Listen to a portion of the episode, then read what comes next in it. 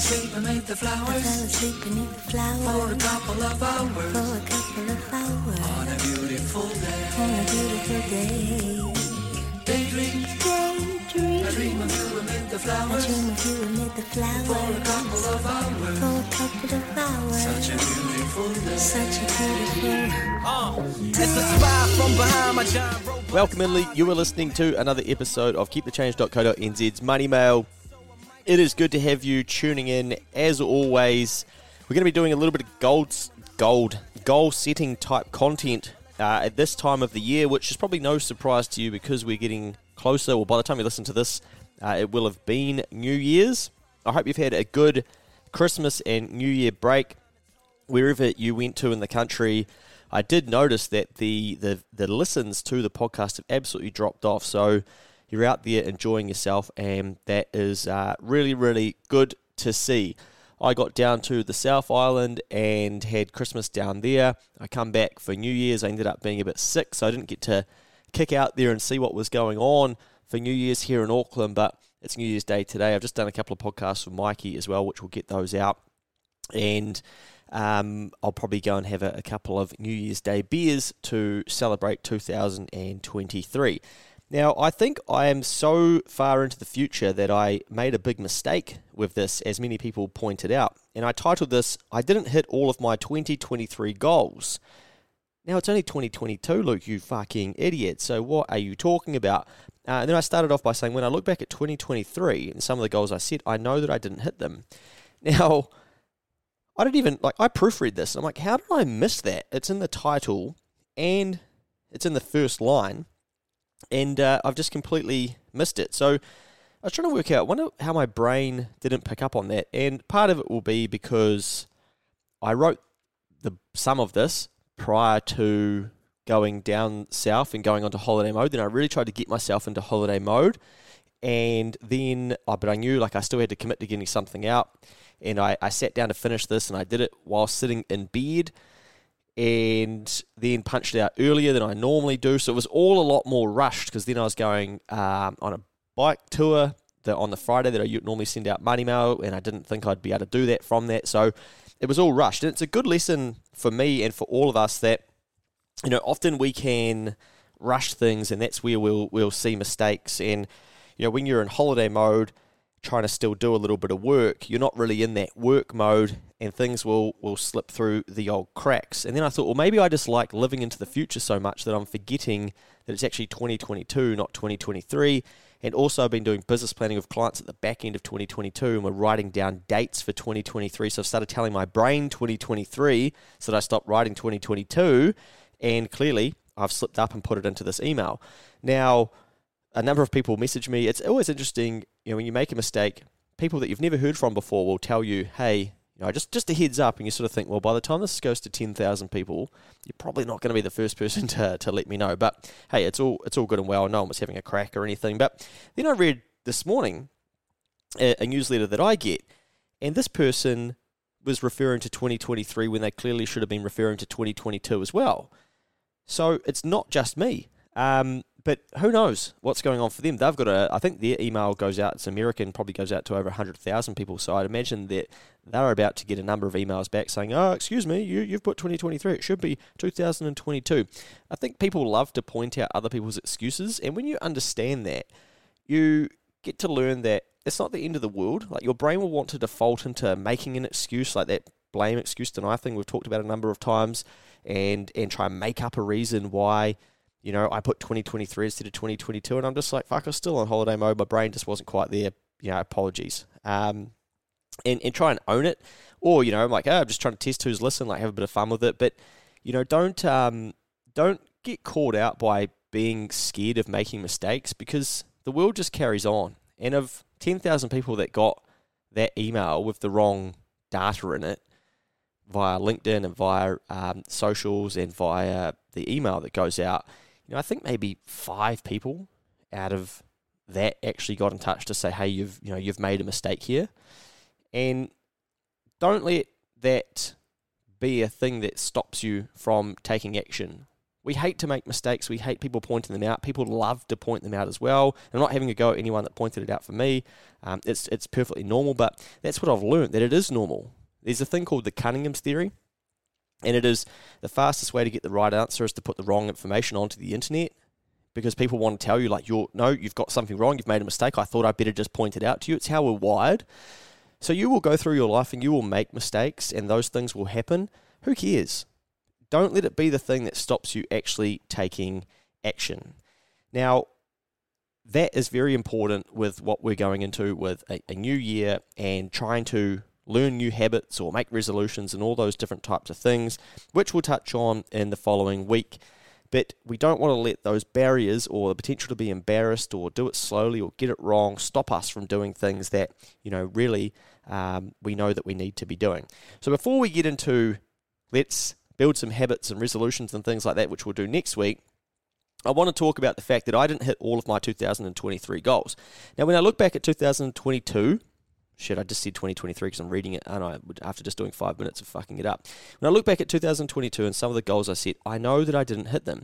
You may have noticed the same thing, but I'm moving in the right direction, and I believe that this is the main thing. Progress over perfection. This is a great saying and something that I live by. Just taking some form of action rather than making sure that it's perfect. And, you know, I got an email one day from somebody, from another email that I send out for my business, and they're a copywriter, and they're like, hey, you know, I really think that, you know, do, do you even proofread your emails? I've noticed different mistakes and stuff. You know, I, I think that you'd do a lot better if you actually spent some time proofreading them. And I'm like, yeah, you know what, I do proofread them. I only got to sixth form English, and you know what, like if I was, and I said, do you have any suggestions? Of course, this suggestion was, you should hire me to review and proofread your stuff. I said, do you know what that's going to do for me? That's going to slow down my entire process. It's going to have a feedback loop where it's like, don't do that, say it like this, this is how I do it. And guess what? We'd probably still make some mistakes along the the lines as well, because human error. So for me, I'm like, I would rather not put that barrier in place and have it perfected and amazing and just actually get that shit out there. So progress over perfection. And this means that I don't give up, because I don't get stuck in the perfection methodology.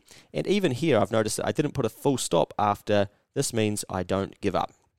So that uh, just shows you that there was, this email was riddled with mistakes. I thought I went through and fixed that, but maybe I didn't. Anyway, it's easy to under, underestimate how long things do actually take and how consistent you have to stay when you want to achieve your goals. Of course, we must all accept the fact that there will be hurdles along the way. This time of the year is a time where people start to think about setting goals. Here are a few of the things that have helped me inch closer to achieving my goals. Writing goals down regularly to keep them front of mind. So I like to try and do this every day. I know that's massive overkill for some of you, but I'm you know, wired, bit of a sicko, and it's something that I've done. I've probably dropped it down to maybe four or five times a week now rather than you know, once a day. But to start with, I would really try and drum themself, drum them into myself by writing them down more regularly to keep them front of mind. Then even writing them down where you will see them regularly to remind you, so you might want to put them in your car, on the screen saver of your phone. Uh, maybe you want to put sticky notes on your fridge. You know, all of those different types of things are very, very easy ways to be able to remind you of what those goals are. You might want to set reminders on your phone that randomly pop up to, again, bring you front of mind back to, bring them front of mind back to, you know, what it is that you want to be achieving.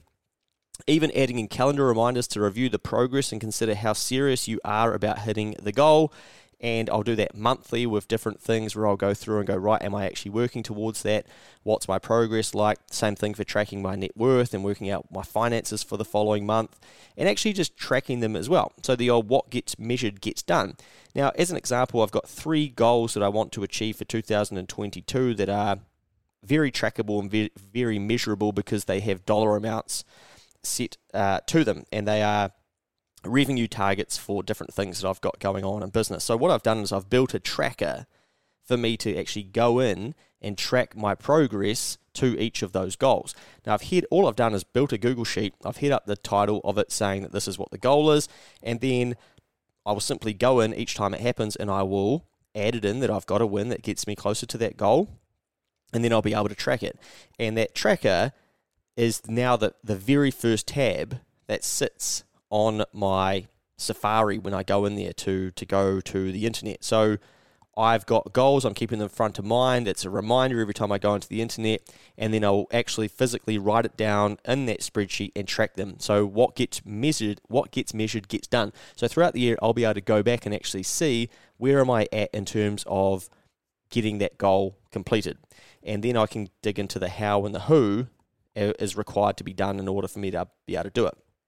So those are some of the tactics that have helped me stay a bit more dialed in on the goals in a busy and distracting world. Because as we all know, we can set goals and shit, and then life just gets going, and we start getting distracted. And before you know it, you know, it's all over, and bloody we've we've completely forgotten what that goal was. And it's like, oh, maybe I'll start that again from next month. And we've all been there before, right? But this is the same thing that I did years ago when I was trying to kill my fifteen thousand dollars credit card. So I set a goal that I try and pay that thing off and get rid of it. And I had a process which followed the same methodology where I would clear a portion every pay and then decrease the limit. And I could see the progress I was making.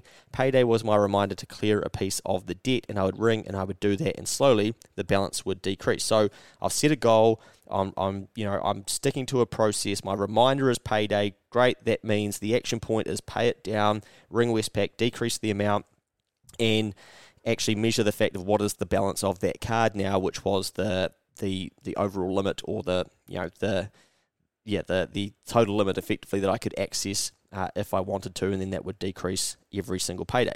Now the same thing when I was trying to stack one hundred thousand dollars to reset my savings thermostat. You would have heard me talk about this before. I'd always sort of hover around ten thousand to twelve thousand dollars in savings. That was the most I'd ever really been able to save, and then I had no real excuses as to why I couldn't keep going, but I would just sort of I would fuck it up, and I would get to fifteen, then I'd end up back down at, at twelve, and then, you know, I'd get to twenty, and I'd end up back down there, and I'd just hover around that amount. So I decided that I needed to sort of take that, that amount, that ten thousand dollars-ish that seemed to be my thermostat, and I needed to times it by ten or add another zero onto it and go, right, how am I going to do this? And I would transfer money when I would save money to a separate bank account, and then physically write down every transfer with a tally. And I had it in my iPad where I'd write down, you know, like sixteen hundred dollars or five hundred dollars, and then I'd be tallying it up. Okay, what does that equal? And then that should match back to the bank account that it was sitting in. And writing it down and actually having the tally did something for me. It's hard to explain, and I don't know what that's all about. I've, I don't know, uh, and I can't pretend to know what the psychology or science is behind that, but it felt good, and it kept me hungry, and it kept me wanting to get closer to that. So maybe that's something you could think about. And if you're constantly struggling to stay on track with goals, then try to dig into why. You know, what small tactics could you change to increase the likelihood of success for those goals? One of the hard things to accept when you set yourself a goal is that it won't just happen for you. And this is what is brutal around New Year's resolutions, right? People will set them, and then nothing changes because you've got to start doing shit, right? And you can manifest, you can visualize, and you can do all that cool, sexy stuff, but at some stage, you often need to ask, and often it can be asking for help uh, or asking for whatever it is that's going to get you closer to your goal. Now, asking can take many shapes and forms, but it's scary because that's when we know we get into that position where we can get a no or we can be rejected. And what do humans hate? Well, we hate to be rejected and made to feel embarrassed and like we're not good enough, don't we? So asking will beat hope every time. Again, asking beats hope every time. So don't just hope things are going to happen. Start to ask that they will happen for you. So it's great to have hope, and I think we should have that, and I'm a big believer in that, and I want to live in a place of hope. But remember, you need to start asking. For some reason, just thinking about hope, you know, I've got I Am Hope coming to my head um, from, shit now his name, Mike King, his charity, you know, that's just escaped me for a second there, but he, you know, he, he can't just hope that people are going to donate to Gumboot Friday, for instance, and they've got to ask. So they would set a goal, and they would think, fuck, surely Kiwis are going to put some money into this because I am not getting what I need in terms of support to be able to do the work that so desperately needs to be done in this country. I Am Hope, that's what he's called it, I'm pretty sure. And, you know, you'd just be hoping that, that Kiwi's just going to go, you know what, he's so right, here you go, here's some money. But no, it's not what happens. It sucks. It's so fucking brutal. And I don't know, you know, why we don't just think like that, that that we think we should know, like, okay, I need to contribute towards that. But it's just not how we're wired, right? And until someone asks, that is. Mike King goes to us, hey, I need you to text this number and kick in three dollars so that we can provide X amount of counselling services to kids and humans and people and adults across the country because they're really struggling right now. We don't have the money and the resources to be able to do it. Uh, without your help, I really need you to kick some cash in. Like, you're not going to know to do it, and you're not going to do it. So hope, you can't just rely on hope. And at some stage, you will have to do some asking and, and look at, you know, the massive publicity that Mike King would have had throughout this year. And I bet, again, a lot of people would have seen that, they would have seen the ask, and they just would have ignored it, but they would have liked the social media piece of content or whatever, and just carried about their day. So there's a stack of rejection for him. You know, how is how have I got so many eyeballs and so many people talking about this and so much coverage over quite a small window with all that stuff that was going on there for a bit, but such little donated to a cause that is so important? But that doesn't stop him, you know, and he carries on and he tries to just keep moving closer to his goal. And I don't know what his goal is, but it's probably to have less people taking their own lives and all those different sorts of metrics that they'd be keeping an eye on. So asking has to be an important thing that we have to get comfortable with at some stage, and it beats hope every time. Now, if you want a pay rise, for instance, and you don't want to wait until your review, you're going to need to ask. Your boss isn't just going to come to you and be like, hey, I know we're four months out from your review, but I just thought I'd give you a random pay rise because I thought maybe you were thinking about that right now. You know, you're going to need to step up and ask in some of these situations. If you need help with something, you're going to need to ask. It might be something that you're struggling with. It might be a problem that you've got with your finances, or it might be trying to figure out, okay, how could I potentially buy a rental property with the equity that I have in my home? I don't want to go and study that. Who could you ask? And actually go and try and find someone that's done that before you. And it's such a good hack, because we're often overlooking the fact that these answers are right in front of us, but we're just very scared to ask because we think that we're going to get rejected, which, hey, we might, but does it really even matter? Like, no, it doesn't matter. And if anything, we probably want to learn to get a bit more rejection. I've met so many people that have done so well in life, and, and often it will go back to what they've become good at is they can uh, basically tra- trace it back to the fact that they got a heap of rejection in another role or industry or job that they had, and they're like, yeah, well, you know, I'd get way less in this one compared to that one, so it doesn't really faze me if I get rejected anymore. So asking could be the simple hack that you're overlooking. Get better at it, and you'll get better outcomes in your life. Have a think about what financial goal you want to set for two thousand twenty-three. Perhaps just set one. You know, what's one thing that you'd love to tick off in two thousand twenty-three? For me, I'm in a stage of trying to build up some cash uh, and get myself ready for some changes in my life that I know that I'm going to have later on in the year. And so I want to get to those stages and, and feel like I've got the, the security and whatnot. So I'm being cautious and, and staying out of the markets and things with some of the, the bigger bigger chunks of cash that I have in, in my savings, because I've built up some of my investments and stuff, and it's just getting beaten up, and I just, you know, that's all good and well. I'll keep contributing to KiwiSaver, and I've upped that, thinking longer term, playing the long game, but on my day-to-day type stuff, I'm going, right, can I restat cash and, and do things like that? So I've set myself some targets in that space. But maybe you just want to set, you know, one goal for yourself in two thousand twenty-three in your financial side of things. You know, perhaps you could pick something to solve that currently gives you a form of anxiety or stress or consumes your thinking. For me, this was getting serious about clearing my credit card and actually getting out of all of my consumer debt. And so that's what my my goal was, right? Like, okay, because I knew it fucked with me mentally, and it chewed up uh, mental rent, what I like to call mental rent. And I knew that if I could clear that up, and that became my goal, and I focused on doing that, then I was going to get all that mental rent back again too, because I wasn't worried about my credit card balance and fuck, like, oh, have I paid it back on time within fifty-nine days before the interest kicks in and all of that shit, which I just didn't need to be thinking about that stuff anymore, because I knew that life had bigger things in play for me, but I couldn't get to them until I started tidying up some of the decisions that I'd made in my past. So if you can pick something in your life that is that is a significant form of anxiety or stress or consumption of your thinking, you get a double win. Because A, you're going to tidy up the thing that you know you're going to need to at some stage anyway. Excuse me. Secondly, it's still a bit crook. Uh, secondly, you're actually going to get all of that thinking time back by the time you achieve it. And even just deciding to do it is going to be really good for you as well. So you're going to save some mental rent that you don't need to be spending. Now, here's a hack for you. Instead of thinking about how you achieve your goal, have a think about who can help you achieve it. Go on, ask them. So exactly what we were talking about before. Don't be scared to ask, and try and find somebody that's done something that you want to achieve and figure out, you know, from them, how did they do it? So instead of you figuring out how you have to do it, go to the who, so that's someone that's already achieved it, and and, and go and learn from their story and get their advice, because you're probably then going to be able to fast track the way that you would do it, and they'd probably have some advice for how they would do it and how they would do it differently uh, if they were to do it again, because they've already spent all of the time trying to figure out how to do it for themselves. Now, I know that some of you are going to need to get into some budgeting and some net worth tracking, because I've told you before, but you just haven't got to it, and you're like, wow, this is the time. This is the time of the year that I'm actually going to take this seriously. I'm going to start doing it, and budgeting is a very simple tool and part of starting to visualize what's going on for your finances and things like that. So I've made some very simple spreadsheets that people can use, and there's some dummy data in there, and you can delete that shit out. You can watch the video explaining how to use it all, use the templates. I want you to make them your own. So, you know, take all the dummy data out and basically change all the wording for the things that you've got going out of your bank accounts every year, and, and then you want to start tracking your net worth. And we'll do a pod on that coming up so that you can understand it again. Maybe I'll make a video about it, because I haven't done it for a couple of years now, uh, but I do this every single month, and this is basically built off the principles of how a business does things and how they report to the N Z X that you now buy shares in, uh, or how they report to their shareholders, or how their accountant teaches the client about what sort of money they've got and what equity they've built up and what assets they've got, and then what the bank wants to know when you go to borrow a house. Like, it's so important. But we're like, eh, fuck, budgeting's boring. Like, I'm not doing that. Budgeting does suck, but so does living paycheck to paycheck, right?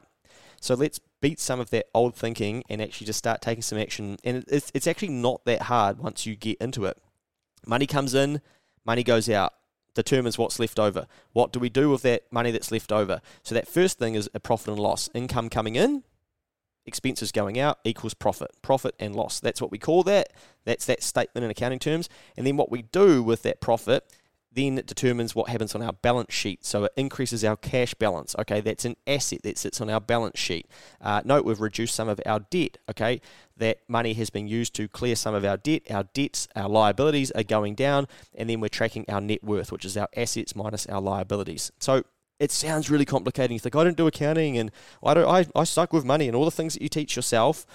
I don't know any of this shit until I went to uni and started learning about accounting and whatnot, and I fucking spent tens of thousands of dollars learning about it to realise it's massively overcomplicated, and most of this shit is actually quite simple, and it's all available online these days as well. You've just got to figure out where's your starting point, and then how you can start to build processes so you can do it regularly as well. Because I guarantee you, when you go to buy a home, uh, or you go to buy a rental, or whatever it is that you have a major financial decision for, they're going to say, we want this information.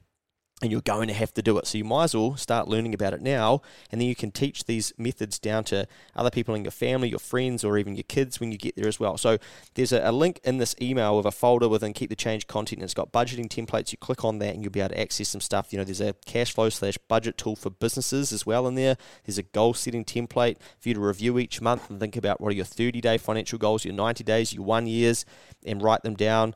Um, there is a financial position, which is your net net worth, so your balance sheet.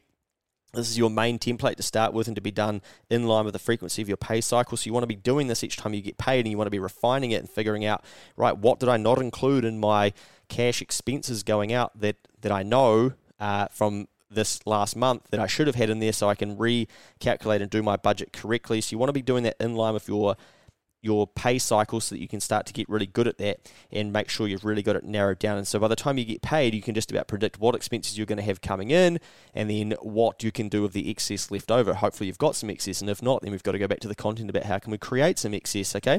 So all these things end up going around in cycles, don't they? But set a calendar reminder in line with you getting your pay, just like I did with my goal to decrease my credit card. It would be, reminder, payday today. Cool, what does that mean? I've got to ring Westpac and decrease that. For you, it's going to depend on what it is that you're trying to achieve. Now, there's also a list in this folder of nearly every expense you can think of to get you thinking about what you might have missed in your budget before you even get started, so you don't have to get down the whole pay cycle and then realize, fuck, I didn't include that. There's a YouTube video with instructions to work through uh, when you've got a good thirty minutes to focus on this. But if this takes you an hour to get through, like, isn't that worth it for the sake of being better at your finances for the rest of the year and actually building a routine around this? Um, you know, I think that this is so basic and so simple once you get started with it, but it's just hard to get into it because some of it doesn't make sense, or we don't feel like we're making progress with it. Rightio. Bring on two thousand twenty-three. We've got a good episode coming up. We've got some good podcasts from Mikey and I to be released as well. I've got a Did You Know here. Kiwi spent over one hundred million dollars on Boxing Day, which was a record. The spending was up two point six percent on last year. That's from the Worldline data. However, if you factor in inflation, maybe it's more spend buying less. So what I mean by that is, okay, if the total spend by Kiwis is one hundred million dollars, that's two point six percent higher than Boxing Day last year. Given that prices are so much higher, perhaps that's just a higher dollar value of spend, but actually buying not as many goods um, as previous years, because we know that inflation is a lot higher. So that is something to think about when we talk about those numbers increasing. Maybe they sound a bit more drastic than what they are. But, you know, I did see that Christmas Eve spend was even higher than the year before as well. So that's very interesting that people are still spending, and I don't think Adrian Orr is going to be too happy. Now, before we go, a quick ask, if I may. I do need your help. Only a small percentage of people who listen to this podcast have left a review or actually subscribe to the podcast. If you subscribe, you will know when the latest episode is out. More than that, you'll help me help other people. I have a goal to help one hundred thousand Kiwis improve their financial literacy. I want to change the wealth of New Zealand. Keep the Change will create the largest financial educational transformation ever seen in this country. When I was younger and had less understanding of my ego, I would think I could achieve these things on my own. Now I'm a little bit more mature, not massively, but you know, a little bit. A more mature version of me realizes I can't do these sorts of things on my own, and this is where I need your help. By subscribing or leaving a review, you tell the platform you're listening on that this content is helping you. The platform will then suggest it for more people. That's the only real way that this content's going to get in front of more people. I used to think like, uh, you know, I'll just keep going and, and eventually we'll get uh, people just tuning in for fuck knows what reason, but this is me asking again, right? But really, the faster way to do that on these platforms is to tell the platform that it's good content. And the reason they want that to happen is because there's so many people creating podcasts that end up sucking or not actually carrying on with their podcast, that they're saturating the platform. So the platforms want reviews or subscribes, which then tell the platform, oh, I do actually consistently listen to this. This is good. Therefore, we should probably suggest this podcast to more people rather than these shitty ones that are popping up that are actually going to fade out because people aren't actually committed to them. So if you've learned something from the Keep the Change content in two thousand twenty-two, which I bloody well hope you have, please do me a huge favour and leave a review, like a five-star on Apple or Spotify, or subscribe to the podcast. And that's going to tell these platforms that, yep, you do actually get value out of this. And then the podcast will be suggested to other people that are using the same platform. And you never know, that could be then how they get introduced to this podcast. And that is how we're going to get to one hundred thousand people learning and increasing their knowledge of financial literacy. And as we know, as we start to have a better economy, we could potentially have a better way of doing things in New Zealand and increase our well-being and all those things that go with it as well. So that is my big dream for two thousand twenty-three. And my ask that I need to start getting better at is asking you guys to help me, because I cannot do all of this on my own. It's going to take a joint family team effort, which you are part of. I fell asleep amid the flowers for a couple of hours on a beautiful day. Daydream, I dream of you amid the flowers for a couple of hours. Such a beautiful day. Such a beautiful day. Uh, now come on everybody, let's make cocaine cool. We need a few more half-naked women up in the pool.